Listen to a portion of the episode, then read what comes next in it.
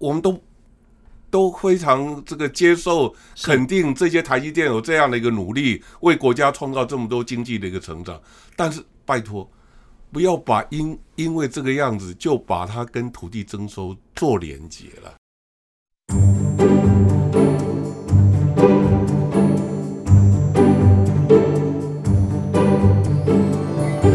欢迎收听我们的岛。呃，所有的听众朋友、观众朋友呢，今天可能先跟大家说声不好意思，因为今天这一集的内容呢，非常的扎实又非常的重要，所以今天的时间呢，我在想哈、哦，大概没有一个小时谈不了。谈什么呢？谈龙潭科学园区。如果去过龙潭的朋友，应该会很喜欢这个地方，很喜欢它的呢，不但是龙潭大池。哦，其实我好几次在龙潭大池自己一个人啊，然后买一杯咖啡啦。那边有一个很不错的一个亭子，你坐在那边看整个龙潭是很舒服、很惬意的。另外呢，大家都知道钟肇政钟老龙潭呢是文学之母的故乡，还有邓雨贤。那龙潭大家也许就会说哇，还有头头藤然后花生糖非常非常的好吃。那龙潭这个地方呢，最近有一个很高度的争议。因为要盖龙潭科学园区啊，其实早就有龙潭科学园区了哈。之前呢，包括友达、包括台积电呢，都在这个叫做一期的龙潭科学园区旁边有二期。那现在在争议是什么？龙潭科学园区三期可能开始要征收了。新竹科学园区呢，要这边呢征收一个超过一百多公顷的土地，要来盖龙潭科学园区的三期计划。可是。附近的居民说：“我我在这边住了好几百年，住得这么好，种田种了一辈子，莫名其妙，你要把我的土地征收走，那我以后怎么办？”也有人说：“哎，我在这边盖梅雨村。”也有人说：“我在这边是有我世世代代这个所谓的廖家的祠堂啊，你把我廖家祠堂拆了之后，我这么多子子孙孙要去哪里拜我的子孙那个祖先呢？”所以龙科的争议呢，今天我们要好好来理解。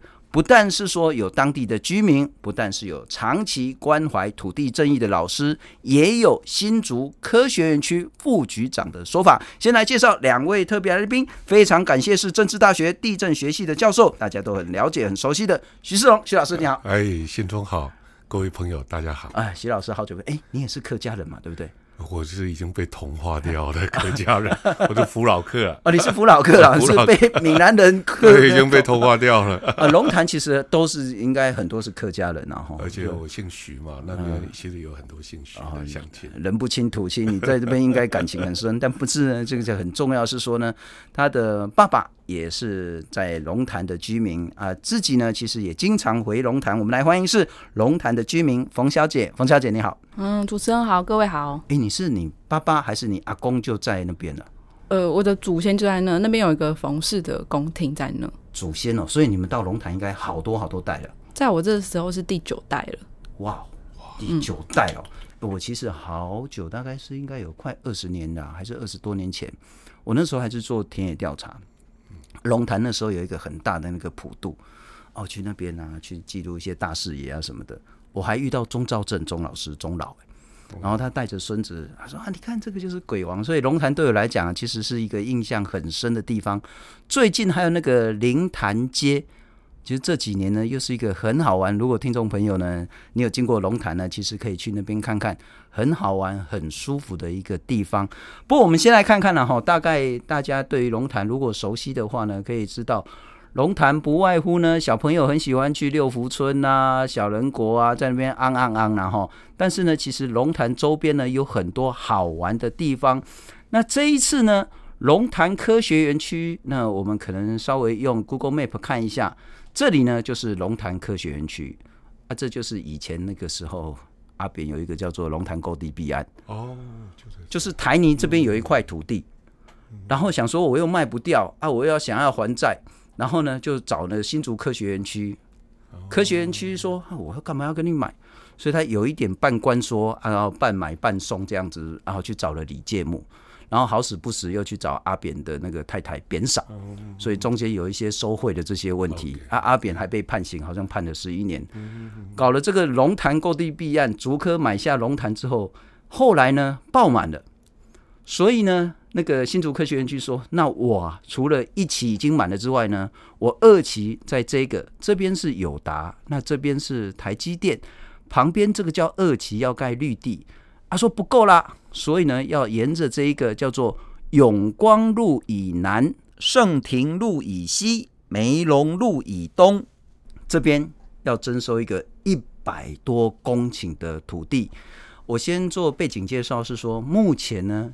新竹科学园区说，全世界最先进的纳米制程可能是一纳米，很重要。所以呢，我们要预先筹划，在这边呢盖了一个叫做全世界最先进、最高端的半导体制成的一个重要基地，就在龙科三期。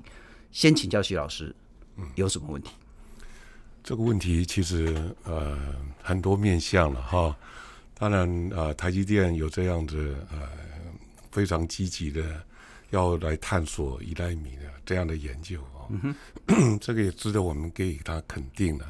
但是又涉及到土地征收，土地征收是要剥夺人民在宪法上所保障的基本权利，是，所以因此就要非常小心，一定要符合它的必备要件了。嗯哼，好，那一般我们在学术上谈的。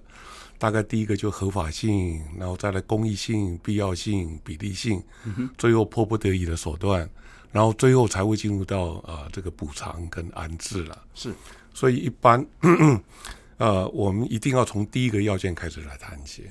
但是现在感觉得到，因为我七月二十六号那一天的公听会，我有去了。嗯哼，他现在根本没有一个事业计划，然后呢，他的扛棒那个 那个。大大的扛棒就写用地取得公听会啊。OK，其实我看到这个，我在吓一大跳了。嗯哼，吓一大跳，他直接就跳到最后一个阶段了。是哦，就是要谈这个征收的补偿还有安置。嗯哼，但是我们要问的，我们要从第一个要件开始问起，你的合法性，也就是土地征收条例第三条。哦，那当然你可以有一些相关的呃那个公共事业。哦，那还有其他的，因为 这个案子是根据科学园区啊设置管理条例啊，是他说其他法律有规定可以征收的，那个是在第三条的第十项。嗯哼，好啊，但是这只是他可以他的四格啦。嗯、法律上说，哎，主科管理局你有四格，你可以提出征收是没有错。是，但是他的第三条这个主文就写。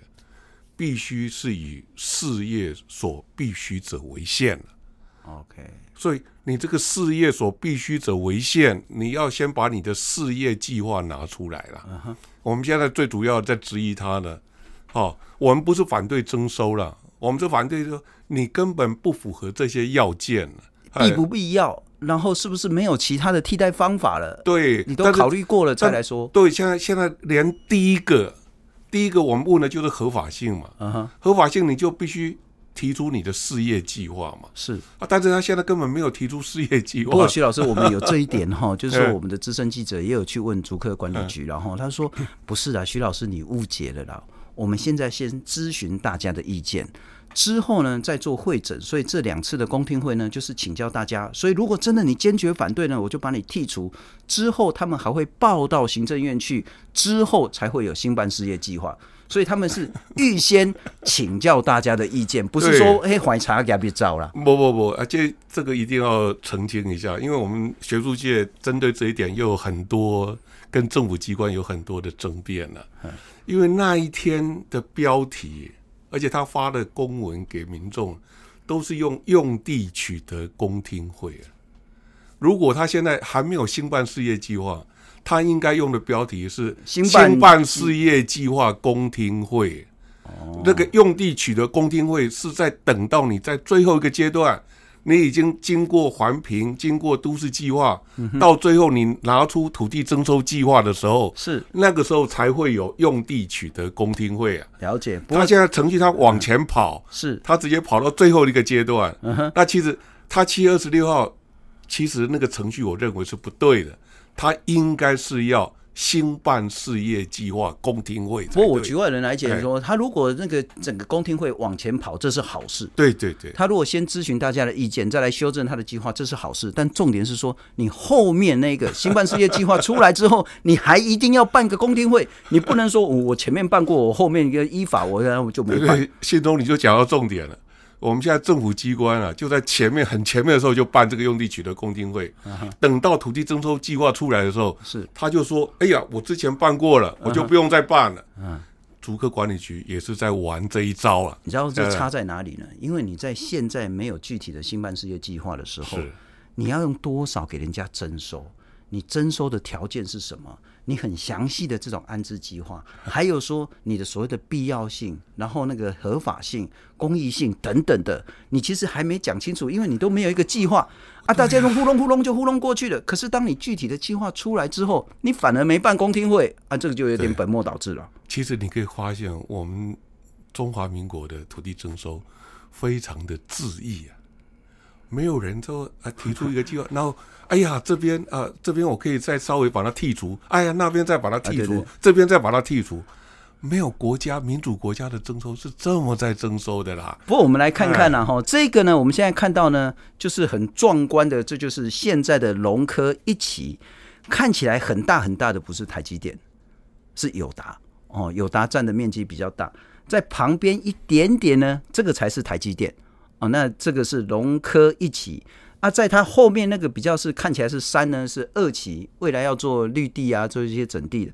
那我们来看看了哈，现在要做的这个三期呢，现在看起来呢都是绿油油、绿意盎然的农田。这个就是那个冯小姐你家的啦哈，嗯，你家应该还有田吧？呃，有，我爸爸都还有在种蔬果。我很痛恨自己每次都要这样问，就是说那个真的是哈。不念书的人才会问出这种问题。问人家说，你为什么反对征收？任何人说我把你家拆了，那你为什么反对？这个算什么问题？好了，重点我还是，但我还想请教，因为确实也有龙潭的部分居民是同意被征收的，确实有。那确实有人已经卖掉了，我觉得搞不好都已经转了一两手以上了。然后，那为什么你们觉得不应该被征收？那我我觉得任何人不需要去考虑说什么那个国家发展为了台积电一纳米，我就要把我的地给征收掉。可是你们对于土地的坚持那个理由，可不可以再跟我们谈一谈啊？嗯，其实主要是因为我们家那边除了有呃那那边大部分都是农牧用地啦。是。那我爸爸有持续在耕作之外，其实呃附近都还有在持续在种稻，不管是代耕还是自耕，其实都有在。持续在使用的，嗯、那我认为其实农业，呃，主持人你也知道，就是农业其实一直在慢慢在没落。是，那其实到底谁同意谁不同意？这呃，池塘跟土地其实是一样的，它其实有很多人去持分。那刚好问到有人同意，有人不同意，但对于那些老一代的人，其实都是有感情的。嗯、所以我认为，呃，有可能这是台湾土地跟土地跟池塘是一个大问题啊，因为持分太细碎了。是，那不住在这边的人，他可能觉得没有情感了，那他觉得卖掉也是处理，帮他处理好一件事情。是，那持续在这边的人，他其实就是像我是已经是第九代了，那我持续有再回去，所以我对那地方是有感情。那更何况我爸爸是从小在那边长大的，嗯哼，嗯，所以我觉得这个对于我们来讲，我觉得。他其实是没有办法用国家发展这个大帽子扣在我们身上，然后要我们让出这些土地。完全完全能理解。那你爸爸知道说那个现在政府要征收你们的土地，他这一阵子过得怎么样？其实不只是我爸爸，当地的很多居民，他其实也是呃吃吃跟睡都觉得很忧虑啦。那还有再来就是有很多农地都是老人家，他搞不好连公听会根本就没有去。是，那有很多都是我们实地去。走访，然后问他们，告知他们这件事情。那他们也很老了，所以其实陈叔叔他们也写不出来。那所以就是我们帮帮他拟好，然后这样可不可以他签名这样？但其实他其实是不同意的。诶，那你们田地旁边的一些那个地主有人卖掉了吗？呃，目前都没有听说。但是问年轻一代的，他都说啊，如果价格好的话，可以啊，接受。但是老一辈的他不愿意，因为跟土地连结没那么深啊。是。不我们来看一下了哈，其实就是当然我们也访问了新竹科学园区管理局，那副局长陈淑珠，他也谈得很清楚，说这个呢是为了整个国家的发展。他没有讲说为了台积电，然后因为政府不应该说为了单一厂商、特定厂商来征收人民的土地。可他谈到说，所谓的这种先进纳米制程对台湾非常非常重要，不只是产业，恐怕跟国家安全都有必然的关系。那因此，在所谓的公益性、必要性上呢，这一次征收土地完全站得住脚。我们来听一下，科学园区的扩建依国土计划。的规范呢，要紧邻科学园区周边的土地去做一个扩建的考量。那主要当然是考虑到一些公共设施的可以彼此支援。好，那园区厂商园科学园区的的的扩建，像我竹科好了，我也是分一二三期，甚至到独行到保一保二，这都是因应产业发展的需求，我再去做扩建，因为我不可能一开始就框很大一块地。目前台湾是全球。半导体先进制程的首要之地，几乎如果一张忠谋先生昨天所说的，百分之九十以上的先进制程都是在台湾。我们龙潭科学园区在在这个第一期跟第二期 total 九十六公顷，第一期产业用地七十一公顷，现在已经都全部满了。那这里面呢，也有很多是半导体相关产业。那他们需要未来需要，它有未来扩建的一些基地，产业的发展，人民的居住跟国家的安全，我们都希望能够达到这样的目标。所以这个公益性跟必要性，我们在未来到内政部筹设计划送到这个开始审议的阶段，还会送到内政部，内政部就会有审查委员对我们的公益性、必要性去做审议。这是我们的岛的记者陈佳丽对新竹科学园区管理局副局长的一个访问，所以我们先谈公益性必要性，然后在征收过程还有征收的条件，等一下会再来好好谈。徐老师感觉还是有必要。如果说为了台湾的长治久安，特别是我们的护国神山，那现在大概三纳米已经够屌够厉害了，那最多最多谈到二纳米，可是这一个可能是全世界关注的焦点重心。所谓的最先进的一纳米未来基地就在龙潭，不是好事一件吗？但是各位不想一想了哈，这个台积电也到美国亚利桑那州去设厂啊，台积电也到德国去设厂啊。嗯哼，那那人家有用征收吗？人家没有啊。设厂是好事。对呀、啊，但土地怎么取得是关键。啊、不要把这两件事情把它纠葛在一起嘛。你看，我们政府都一直把两个把它连接在一起啊。OK，大家想想，这个德国也去了，美国亚利桑那州也去了，啊，人家也没征收啊，啊，厂一样设起来啊。Uh. 所以我们我们国家长期以来政府都给我们一个很错误、很错误的观念了，就是国家要发展。国家要建设，一定要土地征收啊！这是一个很错误的概念。我这个这个观念，我们一直要纠正。然后，比如说，我再举个例子，德国到现在已经没有在征收了嘞。Uh. 德国有土地征收法令，但是长年来都没有在土地征收。但人家的国家公共建设还是依旧在进行啊，是没有因为说没有征收就停滞啊。那人家怎么做到的？这是我们国家应该很努力去学习的啊。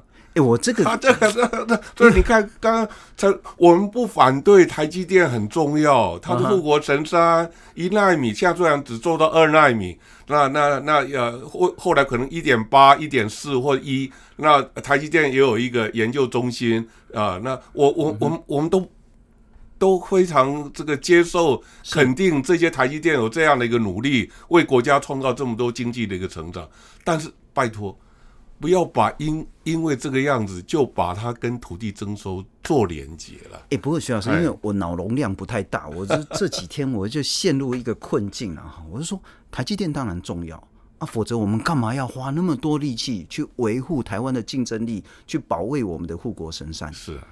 可是，如果是一奈米，可以让台湾也许是未来十年、二十年立于不败之地，这么这么重要的一个动作。啊，你台积电用买的不行吗？我的意思说，啊、譬如说我们这刚刚我们谈到了哈，这边呢是友达，那这边是台积电，我稍微谈一下了哈。龙科一期呢是总计是七十六公顷，那包括说大部分是在友达，台积电其实占不到二分之一。换句话说，大概就是三十公顷，它的基地也不是都盖满嘛哈。你看这边都还有很大的一个绿地啦，或是道路等等的。那然后它的二期就在旁边呢，这也有三十公顷的土地。那现在看起来都是种树啊什么的，我觉得不要乱砍树了哈。但如果真的话，因为你这边也是三期，也是要给人家砍树毁坏人家良田嘛哈。你二期其实拿来给台积电，因为那已经是你竹科管理局的土地了。二期拿来给台积电做一纳米的，其实也没有必要再征收嘛哈，因为之前征收过。再来一次，就是我们看到这么多的那个农田。还有皮塘，当然还有零星的住宅，当然还有一些是那个密集的住宅区。台积电如果它一纳米的全世界最先进制程了不起，可能是两公顷、三公顷的用地啊，你用买就好啊嘛，你干嘛一定要征收？对啊，这也是我们觉得很很纳闷的地方啊，为什么一定都要征收呢？其实你可以用买的。或是其他的方式联合开发，或者别的一个方式，用以地一地的方式。嗯哼，其实我们土增条例也有这么规定啊，协议架构或其他方式是，但是我们一直都没有在着重用其他方式来取得土地啊。这个做，这个其实我们国家真的应该要改。另外，公益性啊，我们刚刚我我我们刚刚在谈的公益性，大概都是用呃它的产值啊。来衡量公益性啊，但是刚刚冯小姐也提得到啊，农业的重要性。是，我们现在的粮食自自给率已经低于百分之三十了呢。是，但是我们来看一下啊，这个就是现在目前三期的预定用地了哈。冯小姐，我再请教一下，因为呃，竹科管理局，我认为了哈，他会选择这一块地，但不外乎两个原因。一个原因呢，它跟农科一起呢是紧连着。所以台积电的员工啊，或者做一些横向、中上下游的这个串接呢，很容易紧靠着龙科一起。第二个关键原因，我认为了哈，他认为这边都是农地，比较没有所谓的那个强拆破迁的这些问题。可不可以谈一下现在这一块地啊？哈，因为我现在看过去，好像有一个国小，然后呢，还有蛮多就是那个住宅的部分。然后在农田上面呢，也有会有零星的一间一间的这些住宅。这目前你们这块地使用的情形是什么？嗯、呃，介绍一下那个国小也是很不幸，在这一次征收要要拆，被迫废校。那它其实就是德隆国小，嗯、然后它其实民国四十四年就创校到现在。是是是，那不知道有没有听过，就是那个冯辉岳。老师，对，他就是做那个横纲背的一个有得过文学奖，那他就是在那边任教。是，那其实从呃空照图这边可以看到，其实还有很多皮塘啦。是，那呃跟大家介绍一下，其实这附近有一个山叫做乳姑山。嗯哼，这边的田地它其实都来自于乳姑山的水系。是，那其实早期这边听我爸爸讲，它也是就是适合种稻。OK，对，那我去自己去查了一下啦，那个国土计划法，它这边也是被规划为农业发展第二类，它其实适合去做耕作的，是。对，所以我一直认为农业跟科技在这边的互相的冲击，同样都是符合呃国土计划法，嗯哼，但是在衡量上，但是农业。嗯，往往都是被选择，就是被遗忘的，或是被牺牲的那一块了。是。那目前这边确实，呃，我们家附近还有人持续在耕作的，没有错。还有很多就是退休的，就我侧面了解，很多人都是退休来这边，嗯、然后盖了一个、呃、有点像农舍吧。了解。然后在这边呃养老，然后或者是种植休闲这样子。嗯、那也有去做稻米一二期，然后去代耕，然后贩卖的。嗯，那再来就是祠堂的部分，这边就我知道大概有五六个大大姓氏的祠堂，包括廖家的啦呃，对，吴家，然后吴家是，还有冯家。不，我班门弄斧一下哈，在龙潭人面前其实不太 应该要讲龙潭的历史。可是我所知道哦，龙潭当然为什么叫龙潭，就是龙潭有一个大池嘛，那个不是天然的。那个是人工湖。当初为了灌溉呢，祖先们在那边挖了一个很大很大的一个湖，主要是为了灌溉。龙潭最大最重要的那间庙应该叫龙元宫，应该是拜神龙大帝。换句话说，龙潭之所以叫龙潭呢，它当初那个龙潭大池呢是种那个菱角、菱角啦。啊，所以那个台语“菱”，我不知道客家话“菱”是不是也叫做“菱”然后啊，那个“菱”就变成那个“龙”，台语那个“菱”，所以在下叫龙潭，否则应该叫灵潭，就是菱角那个潭。换句话说，这个地方真正赖以为生、安身立命的是农业。我这样理解就可以知道说为什么农业这么重要了哈。那很多人说啊，那你农田不要种田，你来种房子、种工厂、种半导体，不是很好吗？可是对很多很多龙潭的老人家来讲，我一辈子就是种田，然后我退休之后呢，我有工作、有时间、有能力、有健康，我还是想种田。可是因为这个真谛，可能他一辈子的这种工作，或者是他的习惯，可能要被迫有很大的改变。我们来看看，这个是在龙潭的居民魏太太，为什么她坚持不愿意被征收？为什么他跟他的亲人年纪一大把了，还是必须要好好的种田？我们来看一下，这个是什么的苗？这个呀，高丽菜。高丽菜啊，种高丽菜。哎哎，后面是火龙果吗？后面那火龙果是我叔叔他们的啦。啊，我的只有这边而已。啊，那底下的那火龙果，那都是我叔叔他们的。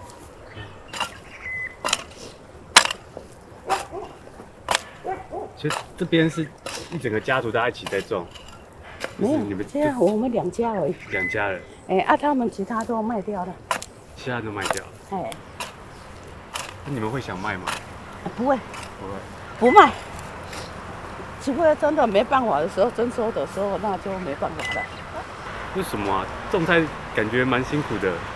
习惯就好了，从年轻种到老了习惯就好了。我做习惯了啊，那空气又好，早上可以早一点起来去走路运动，空了可以种菜呀、啊。征收下去就没有可以种了。那我叔母她八十几岁了，她老人家她也是这样在种菜啊，她也是不卖啊，但是可以运动啊。所以徐老师，我们其实谈了好多好多次，就是说人跟土地这个情感，人在土地上赖以为生，或者是已经养成每天都一定要做的这种习惯，融到你的血液的这些事情，似乎都太被轻视了，太容易说啊不行哦，啊不然我贵一点跟你买好不好？就变成是钱这件事情，而不是所谓的感情或者土地这件事情。这个是令人非常遗憾的啦，也就是。我们宪法第十五条那个财产权、生存权、工作权应予保保障，对于财产权怎么解释了？嗯哼，我们都财产权，我们就把它解释成就金钱。对啊，其实不对的。其实大法官从第四百号解释一直以来都是维持的，财产权等于是自由发展跟人性的尊严呐。是，教法官是把财产权视之为就是我们的基本人权呐。嗯哼，那两人权公约，国际人权审查委员会已经来审查三次了，他们也是从这个角度来看啊。是，所以我们一定要从基本人权的一个角度来看待土地征收了。嗯哼，那有一个呃呃，什么叫做土地啊？我们上课常在讲，有人把它，哎，他这个资产啊，商品可以买卖啊，他这个价格啊，就我们他现在常在讲的哈。那另外一个。在这个案子里面很重要的，它也是一个环境生态的重要的资源呐、啊。嗯哼，这是第二个重点。第三个，我们更长期忽略掉了，它是我们安身立命的家园、啊、哦，也就是到了这个时代，到了我们民主发展，到了二十一世纪了、哦。我们大概在民国七零年代，我们加入了那个环境保护的观念了。到了二十一世纪的时候，我们应该。更进一步的加入安身立命家园，是它土地是我们休戚与共啊，福祸相依的啊一个啊一一个生活的地方了。嗯，所以我们现在都常在讲，啊，土地是用来生活的，是不是用来买卖的啦？哦，这个观点一定要跟大家来分享。呃，那所以说，刚刚提得到土地征收的公益性，那个公益性我们要如何来决定？诶，大法官已经也跟我们讲了，在七零九号解释文跟七三九号解释文，大法官已经两号解释跟我们讲，所谓的公共利益是经过我们彼此沟通对话，是举办听证会，好，经过论辩之后得到的结论是，那才叫做公共利益啊。那我再厘清一点啊，这一点很重要哦。所以我们讲说公益性、必要性是指。真地的公益性必要性，而不是讲台积电存在的公益性必要性。没有错，没有错。台积电存在的必要性、公益性当然没有没有问题。对。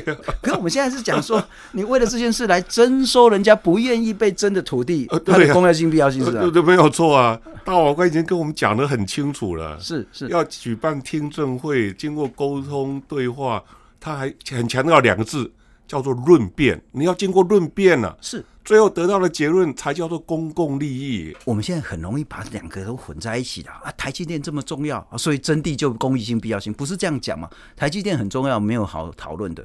那台积电要来征我社子岛，说啊，为什么你又没有？你不能我，我你看我刚刚不好意思了，那个陈副局长他的立场也大概都是台积电的立场嘛。是，哎，但是被征收者不是台积电啊。被征收者是人民冯小姐，是。他们家，还有那些 那些土地所有权人，他们不是土地所有权，所以我们考量的公益性应该站在土地被征收人的立场来那我还是站在局外人，我完全理解，有非常非常多的老人家，也包括年轻一代，对土地那个情感是无法割舍的。可是我也知道说，确实有一些人跟土地没那么连结，那他可能经济上真的有需要，所以他也希望说土地可以变成是金钱，这个都 OK。OK，那你那你就是用跟他买的不就好了吗？那我我觉得这个就是一了百了嘛。啊，你不愿意的就不要强迫 啊，想买想卖的你就跟他买。对呀。啊，你就是看需要，也许一公里顷、两公顷、十公顷，你就去买这个啊。如果龙潭你买不到，你去远一点的地方，去巴德啦，甚至去新竹啦，去远一点啊，交通这么方便，有什么不行的吗？可是中间有一个很大，很多东西呢，征收了、拆掉了就没了。对，包括稻田就没了。皮糖就没了，还有一个很重要，可能祖先也没了。对，嗯，我们家我每次就是很很伤心，就是说，因为我们家没有族谱，所以像我爸很久以前过世的时候啊，啊，塞公公，哎呀，你来做功德哦，啊，你来做破铁来，我们家没族谱，所以不能做功德。可是，在台湾，特别是客家人，祠堂是非常非常重要的。我是第十十九代，你们都可以讲出来。你是冯家第九代，你是徐家第十九代，我都不晓得我陈家是第几代了哈。不过我是陈皮林骨，我应该是姓林的。我哪公可以用丢底波水，这不重要，重要是说，如果说十几代的子子孙孙，他们最重要的信仰精神中心就是这个祠堂，因为这次征收把它拆了，那你当然说。我另外再盖一个很好的地方给你呀，啊，哎，拆了之后你真的盖回来吗？盖回来之后，子孙还会过来拜吗？我们来听一下，这个是龙潭的居民廖正南，他谈说为什么他们坚决反对他们的祠堂被征收，因为拆了之后很可能子孙就散了。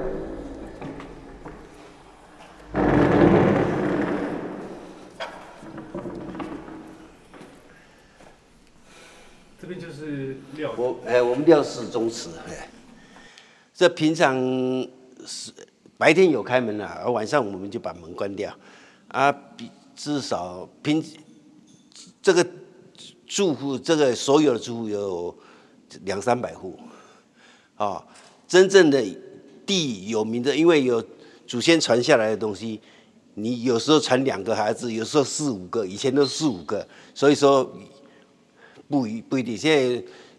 有三到是一百户的有名字的，其他的兄弟有的没有啊，所以说是差不多有三两三百户的人在拜拜，一年都要拜八次聚会在这边，每年都有啊，所以说我们对这个很重要。你给我一拆掉，要再组合起来太不容易了，你知道吗？像这个东西，你不是说你想要盖就可以盖啊，对不对？如果征收的话，就是我们是坚决反对了，尤其是这个我们宗祠的话，你要是一一征收的话，是要集合起来就难了，全部散掉了。啊，长辈啊，哎，那我以后要去哪里找人？就是这样啊，对不对？没办法啊，哎。所以我们希望他可以撤案。那当然啦、啊。所以冯小姐，你们冯家其实，在龙潭应该有祠堂。有。我哎，祠堂会在征收范围内吗？呃，是。啊，也是啊。对，其实客家人的祠堂大部分也大部分也都是长这样啦，看起来也是历史悠久这样子。哦，他们家祠堂也很漂亮哦，哦非常美。哦，改天可以去看一下。可以啊，可以啊，可以啊。不，下次如果我们做外场，也许去你们祠堂，然后找一些叔叔伯伯来聊聊天这样子。但我觉得中间可能大家都忽略一个很重要，但是容易被忽略的事情。刚刚讲是一个人跟土地的连接，那更重要的是亲戚、邻里、社区、家族，因为土地而彼此连接。他说啊，祠堂拆掉，你们可以去住那个远一点的、更好的啦。我之后政府也会配地给你啦。不过我强调，这是叫做一般征收，政府先用征收价格跟你买，之后呢再说选一块地，还有限那个土地大小，你可以再跟政府买。这一次的这个方式是这样了哈。万一征收，万一你们的冯家祠堂还有农田都被征收，当然要拆掉。那个对你们冯家的家族会有什么影响？大概应该就是散了啦，因为其实去拜拜的人，年轻人对于他们来讲，可能也越来越少去。那其实就是像廖家一样，其实这是我觉得大家普遍台湾的一个社会的情况，因为年轻人越来越不喜欢拜拜。那你没有这个祠堂，没有小时候的地方，让老一辈的跟年轻一代的去说明他以前在这边的过往，那其实情感就越来越薄了啦。嗯嗯嗯。不过我们也来看一下了哈，这个是还是那个租客管理局副局长陈副局长他谈到是说，呃，其实现在也知道说大家有很多是不愿意被征收的，所以他说，如果是那种比较住宅密集的，就把它剔除掉。那似乎那边好像还有一间很有名的那个，应该叫补习班吧，美语学校。我后来查了一下资料，很厉害呢。美国有一个州的那个州议长。以前在那个补习班教呢，后来他当选了议长之后，他还带整个议会来去参观，说：“嚯，以前我就在这边教补习班这样子。” 美国现任的州议会的议长呢，那我的意思说，那个竹科管理局讲说，如果大家很深的疑虑、拒绝或者是人口密集区呢，我就把它剔除掉。那现在呢，整个征收范围呢会在缩减。那我们来听一下。目前新竹科学园区管理局，它如何去因应民众部分民众强烈的反弹？那那我们现在会考量排除到一些比较这个居住密集区啊，就是我们呃前上个礼拜我们发布的新闻，我们又排除掉了呃美的世界好。然后还有这个三九六巷以南的一些这个农舍啊等等，我们会排除掉这一些，也是我们基于产业的扩建未来的这个厂房，如果配配置的需求，那以这块区域以南呢，我们同意再做一些这个产业扩建的缩小，然后让这一些比较密集住宅区的居民。他们可以维持他现有的居住环境。就如果是这个呃梅龙路附近，如果是真的密集住宅的话呢，他可能会排除。可是我还是必须维持一个基地的完整。因此，刚刚冯小姐有谈到说，这边有一个叫德隆国小，可能德隆国小就得拆了哈。那拆了之后，可能后来那个农科又有很多员工的小孩要上学，所以再盖一个小学还给他这样子。那另外呢，包括说这边你看到很多皮塘啊、农田啊，那农田上面有住宅，那其实在附近也有一些比较密集的住宅区。如果在这个密集的这个基地里面呢，恐怕就无法剔除。那我一个就是我这个脑容量不大的人，我又有另外一个困扰，就说，哎，我们为什么要一块方方正正百分之百的树地来去征收？我如果说这个国小我让它留着，那就在台积电旁边，不是很好吗？啊，如果说人家的池塘，你就把它留着，你也不用花钱给它征收，就留着，它该有的道路你就继续让它有。然后人家子子孙孙继续来拜，他也不过就是一个基地里面，这边不征收，那边不征收，那边不征收。你台积电还是可以盖一纳米，你友达想进来还是可以进来。征收一定要百分之百征收吗？其实这个倒也未必了，哈。然后其实也可以分布到不同的一个地方嘛，哈。嗯。然后跟原有的社区纹理如何来搭配融合在一块儿。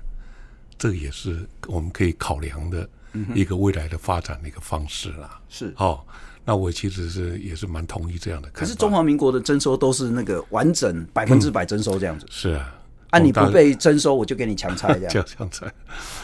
啊，这个不管是剔除与否啦，哦，不，南边比较密集的剔除，那那因为那边的农业区啊，农业用地是树地，嗯、哦，那我们。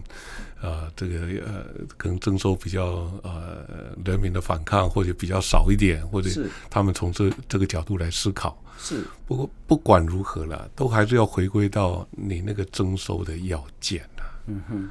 哦，你看，如果说纵然是这边农地比较完整，但是你如果不符合征收要件，你还是不能够征收啊。是。哦，这一个很重要的一个观点。是。哦，不是说。哎，人口密集，呃，密度高，嗯、或者人口密度低，嗯、用这个来当做征收的一个判准啊？是不是？我们我们在谈征收，常常会这么讲哈。纵然百分之百百分之九十九的人他反对，只有百分之一同意，但是他还是符合土地征收必备要件，那还是要征收。OK，了解。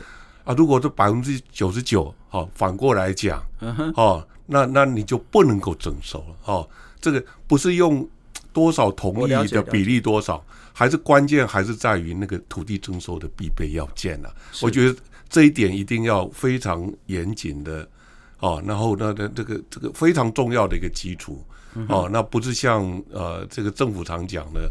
哦，那个、那个、那个，到底啊，哪哪边密度高，哪边密度低？嗯哼，啊，不是这个样子，不是这样子。哦，这我想这一点很重要。我们其实不管是那个农田征收也好，都市更新也好，其实这十多年来，台湾付出很惨痛的代价。没有错，没有错。我随便举个例子，譬如说士林王家，嗯，譬如说台北市的永春湖都根案。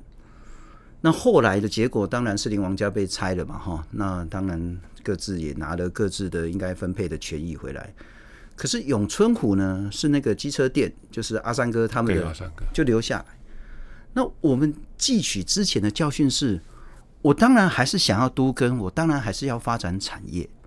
可是如果有人反对，我就不要把你纳进来，不就好了？是啊。你当初一开始，如果是那个彭龙山那间摩托车店，他早就说他反对，你就不要把它划进去。你老早你的那个房子就盖好了。士林王家也不是真的非必要把它划进去，你就不要把它放进来，你把它剔出去就好了。同样道理，如果这一块土地有百分之十、百分之二十、百分之三十的人坚决反对征收，那你又觉得这个很重要啊，你就不要征收它，没有错啊。你何苦要百分之百干干净净的一块土地？除了你那个观感比较好以外，没有任何的实质利益。但是我们来看一下哈，这一次可能我们还是要再把资讯理得清楚一点。目前呢是新竹科学园区管理局开始说要来去做这个农科三期的征收计划，可是这个计划呢还没报到行政院，或是还没报到内政部，所以之后还有一段路。那现在还在修正。未来如果真的要开始征收的话呢，它是叫做一般征收。譬如说，冯小姐，你们家有多少片农田？你们的池塘占地，还有池塘的这个所谓的地上物的权利是多少？我跟你买，买完之后呢，主客说呢，我会在这一个，也就是目前的这个梅龙路以东，然后呢盛庭路以西，然后呢这个是那个永光路以南这边呢，我再找一块地盖房子。那也许以后我多少钱跟你买之后呢，你再拿钱来跟我在这一个分配重新规划的这个基地上再来跟我买房子。所以你还是可以住在龙潭，还是可以住在你家附近的一个住宅区里面。我们来看一下，这个是新竹科学园区管理局的副局长，他谈到说，未来包括说安置要怎么安置这边的居民，征收会用什么形式？那至于征收的价格，他讲得很清楚，因为现在还在规划当中，所以没有办法讲多少钱征收。可是一定会用接近市价的价格来跟龙潭的居民去做征收。在居民的居住安置这一块呢，我们基本上我们会另外划划置一个住宅区。那这个住宅区不会太远，也就是在我征收范围，在这个我们现在正在筛选是一个区位。那就是希望让居民不要偏离他现在居住场所太远的地方，人都有关系，你都有人亲土亲，对不对？你都希望住在你原来的环境，你熟悉的环境，你周边的邻里这个邻居，大家都还是原来的这些邻居，所以呢，我们会设置一个安置区。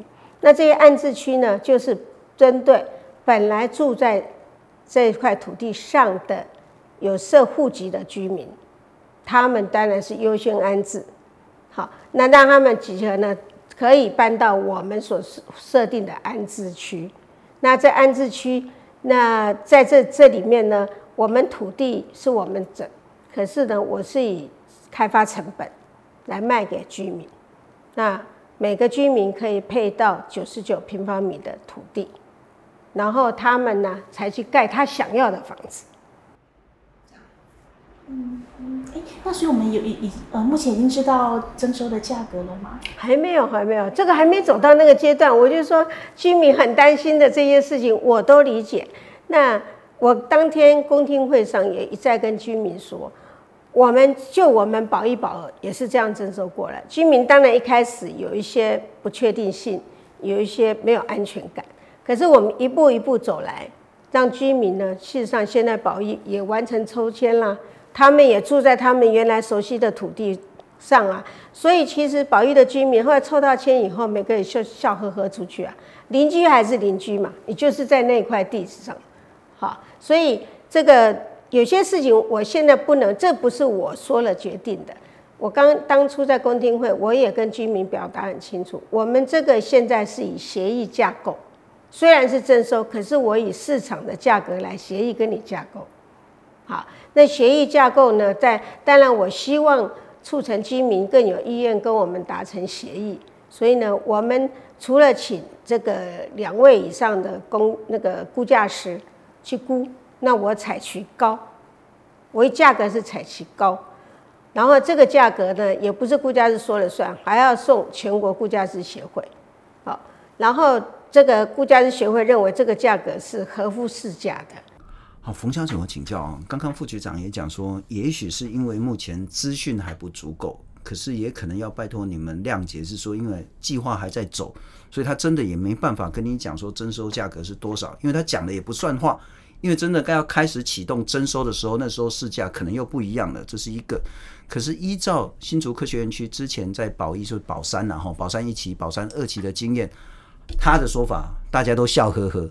因为当开始抽签配地之后，那在保那个龙潭三期呢，他也会做安置，然后之后他说那个配九十九平方米，那个是说你如果符合资格的话，一个人可以来认购了哈，不是免费配给你，是之后的认购。如果是这样的一个征收过程、征收条件，你你自己怎么看？嗯，其实还是一样啦，就是。当地对于老人家来讲，你要让他去等待那个盖的时间。第一个，他要去住哪里？那再就是还是习惯，他盖给他大楼，那他本来是住透天，就是这是习惯的问题。还有再就是，大家居民也会上网做功课嘛，也会看一些报章杂志的报道。其他地方的征收案，呃，好像也不是这么这么如期进行。比如像那个桃园机场那一块，航空城那边也是现在持续在反对啊。所以真的有像副局长说的这么好吗？大家居民也是持一个问号啦。嗯，我补充一下，当初是叫做先建后拆。哦，航空城是这样嘛？就是说那个不管蓝或绿的政府都是这样讲嘛，吼。但确实现在也没给你拆。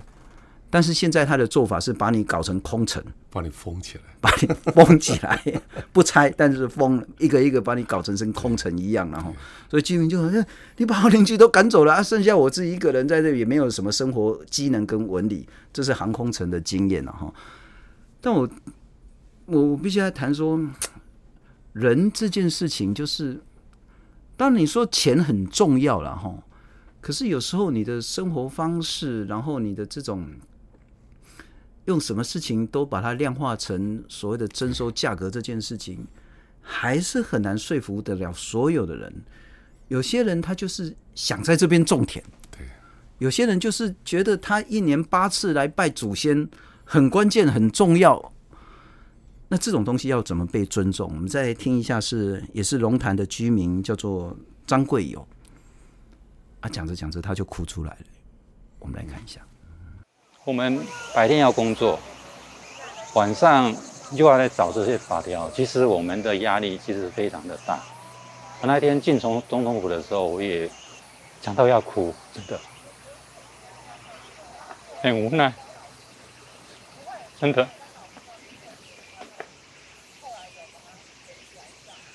那我们今天站出来，其实也是为了保保护我们的家人。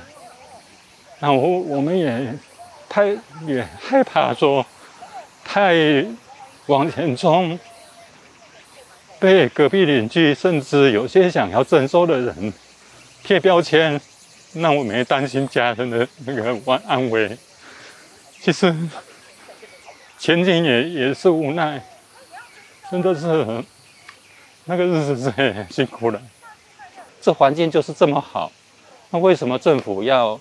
把这么好的一个环境要把它破坏掉，哦，我想这个部分你要发展工业哦，或者让经济成长，有很多的方法，哦，那其他的那个工业用地的空空的地方是不是有？有，那确实去做盘点。所以徐老师就是，刚张先生他也谈到说，啊，你如果其他还有用地，你干嘛一定要征收人家这么好的一个习惯的环境？那对他来讲。就是满腹委屈了哈，那可能祖先都很辛苦，他的爸爸好像是当佃农的样子，好不容易自己的有一个属于自己的家，然后你跟我讲说什么钱什么钱啊？说实在，钱当然很重要啦，征收过程当然很重要，可是最重要是他可能这个家就没了。不，我所知道现在每一次这种谈征收，接下来的过程可能这种土地的买卖，甚至叫炒作。然后邻里之间的对立分化，恐怕就会越来越严重。对呀、啊，那先谈一点了哈，我们常常忽略了价值的问题，那我们都把价值的问题把它转换变成价格的问题。啊，五千不搞，啊不六千，哦，就是这样在谈这样。我觉得这是一个。呃，我们台湾社会啊，这个非常严重的问题了。我们好像一切都要用价格来衡量。嗯哼。哦，那土地征收也一样，因为比如说张先生，还有冯小姐，还有刚刚啊，呃，廖先生，哈、哦，嗯、你可以感受到，他们谈的都是一个价值的问题，是，而不是要跟你谈价格。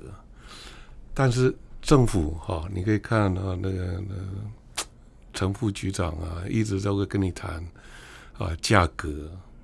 那那我们内政部大概也都是如此哈。那他们用呃这个不动产估价师啊，然后去两两家估价师，那就认为说，呃，你的房子的呃价值就等于是那个价格哈。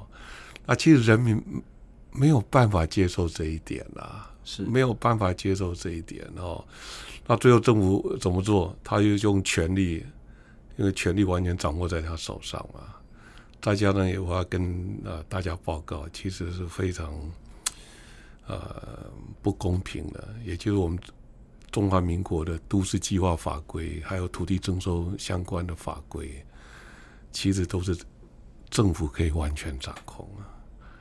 虽然我们的宪法十五条规定啊，这个第二章人民的权利啊义务，财产权啊应予保障，嗯哼，但是我们的法规其实都不是这么在做。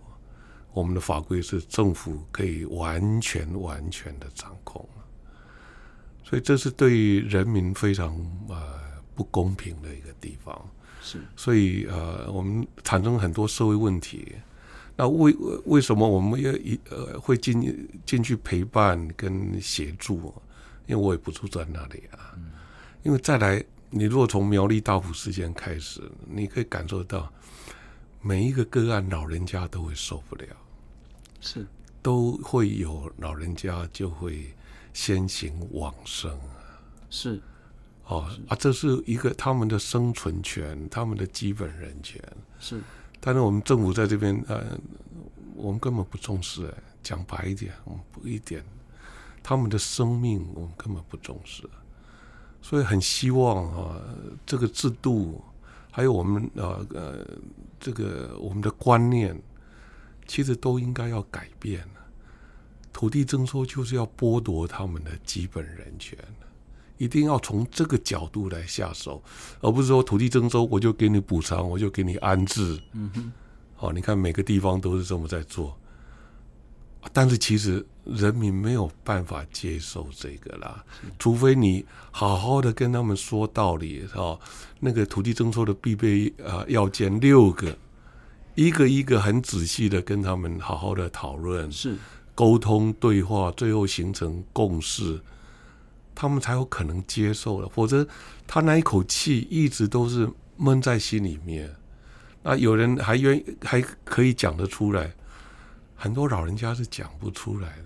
伊跟他想着讲啊，是啊，我的田政府要搞我硬搞征收去了吼，啊，我厝要用拆啊，我迄个池塘看说了要安怎？你看，你看想想，啊，我敢对个起阮的做工作嘛？对，你看想想那个新北巴黎台北港那个汪局阿嬷，啊，对啊，想到就非常难过啊。不，还有还有她的婆婆，一百零二岁，好不容易一百零二岁，最后每天早上起来就问汪菊，啊叫叫诶，啊当然啊该被绑一带。他、啊、过了没多久就走了。阿公啊，要不要弄啊？对他们最担心的，比如说，再举一个例子，那个啊，中科四期二零园区那个相思寮，他们到内政部开会，他们阿秋阿丘伊啊，他最担心的是什么？他最担心的就是先从你刚讲的，阿兰阿盖公妈被被刷给逮，公妈被刷给逮，他们关心的是这个问题，但我。当然，他也关心自己没有地方住，嗯、但是他，他最重要还是最重要的还是祖先呐、啊，这样子。不过徐老师，不过你放心了、啊、哈，我们这集播出，你一定会常常被骂这样子。但 不过我被骂也习惯，我已经被骂惯了。但我们其实还是要谈一个很根本的问题是，当然我知道竹科管理局一定不会讲说他是为了台积电的征收，嗯。但事实上，在这个征收计划里面，就谈得很清楚，就是台湾未来这种极高端的纳米制程，就是一纳米。说实在，全世界有能力做一纳米的，大概也只有台积电了哈。不然你说友达要跨行去做半导体嘛，不太可能。好，那我要问的是说，我们为了单一甚至是特定厂商，用政府公权力强制征收人民的土地。这说得过去吗？其实也说不过去了哦。其实等于是政府变成打手了，变成政府着手掠夺人民的私有土地财产权，然后把它转给台积电。这个一个很严重的问题，其实就是马克思所讲的：你政府变成是资产阶级掠夺无产阶级的工具。国家变成一个工具，就是我们所谓的国家工具说，这是很恐怖的。我们我们我们政府一直不不认为这是个严重问题，但是其实这个是很关键的课题啊。在民主国家，你没有办法征收私人的地，然后把它转手给企业。纵然是美国在两千零五年有一个个案叫做 Kelo 个案，嗯哼，纵然大法官最后是五比四一票之差通过它的合宪性，但是他也公开的讲，我没有办法来确定是否具有公益性跟必要性，所以我公开邀请美国联邦政府大法官啊，这个公开邀请各州自行立法。你们要不要让这一种啊，征收私人的地，然后再转手给私人企业？嗯、你们一定要自己来立法。结果隔年马上就有四十四个州，后来又增加一个四十五个州，全部都立法说禁止，全部都禁止。Karo 这个个案引发美国非常极大的反弹。那你不会想啊？另外那五个州他们是同意的？没有，另外那五个州。基本上他们就是很少征收了，意思说我们的 我们在定那个也没意义啊，我们也不用定。所以以若以美国为例的话，这是禁止的。哎，那台积电在亚利桑那，它是用买的吗？还是用租的？他用买的，用用要买的啊。他在德国，他也不是用征收的啦。OK OK，这个要跟大家讲。好，那所以这样子，政府征收再转手给企业，这个是。我们我们一直都没有好好严肃去面对这个问题，我一直一直很重要。是，另外再让我谈一点，哎，政我们中华民国政府本身是台积电的股东，哎，大家知道吗？我们台积电的股份大概有百分之三点六是我们中华民国政府的嘞。是，啊你，你你政府。征收，然后给台积电，嗯，这个难道没有球员兼裁判的问题吗？包括我们四大基金啊，包括一大堆我们的这些，一大堆啊。嗯，所以这个这个这个，我觉得这个应该要利益回避啊。能够了解，不过我再次强调了哈，就是没有任何人会去反对台积电，对，反对台湾发展先进制程，但你要用这个来去征收，那就是另外一回事了。对对。那不过我还是一直说。那你不管是台积电用地，你台积电自己去买，或你觉得政府觉得台积电很重要，政府用买的没有错，政府也可以买嘛，政府不一定要用征收的啊。德国就这样子啊，德国就是平常他们就有土地储备制度啊，是德国政府就是平常不断在买地啊，然后再来就是说，你也不一定要就这买在隔壁嘛，没有错，你买远一点的地方，你如果说人龙潭没有人要卖你的话，啊，你去远一点地方买。总是会有地可以买，而且你不需要搞到一百多公顷这么大。没错啊，冯小姐，这我们果不其然已经超过一个小时了，然后，所以最后还是先再请教你是龙潭，因为现在还在所谓的那个计划过程当中了哈。啊，他计划当然可以修正、可以调整、可以剔除，某种程度也可以大幅的改变。呃，你自己的看法以及你的家人的期待。未来龙科三期，你们认为应该要怎么走下去？嗯，我自己是觉得台积电从南到北，高雄、台中、新竹，现在龙潭，就难道真的一定要选在这个这么适合种种到农业的用地嘛？嗯哼。然后再来就是像刚刚呃主持人还有老师提到的。一直放话是台积电，真的是地方的居民没有办法接受啦。那今天要是一个友达、一个群创说他要设厂，其实居民也会担心。我今天让步了，那今天是三期，有没有可能四期、五期、六期？然后我还有认为，就是台积电它有很多旧的制成的纳米厂，难道他们不用自己去盘点废弃的工厂？嗯、比如说它已经淘汰了，已经是旧型二十八纳米的，嗯、那这些工厂可以拿来做它新的制成吗？这些都是企业，它必须自己要去盘点的，而不应该是政府在企业的面前，然后出手征收我们的地，然后给他们用。企业自己都没有去盘点，他到底需不需要这些厂房？嗯、是，是、嗯、非常谢谢冯小姐，也非常谢谢徐老师了哈。这真的是你真的很辛苦，从南站到北，然后可是 还是很多人对你有很多指责，但是也有非常多人非常感谢你。那期待你继续努力，然后不要妄自菲薄。那有关于龙潭龙科三期的这个报道呢，在我们的岛后续呢会有更完整、更深入，由我们的记者陈佳丽所做的一个系列的报道。再次谢谢两位，也希望大家持续关心龙科三期的问题。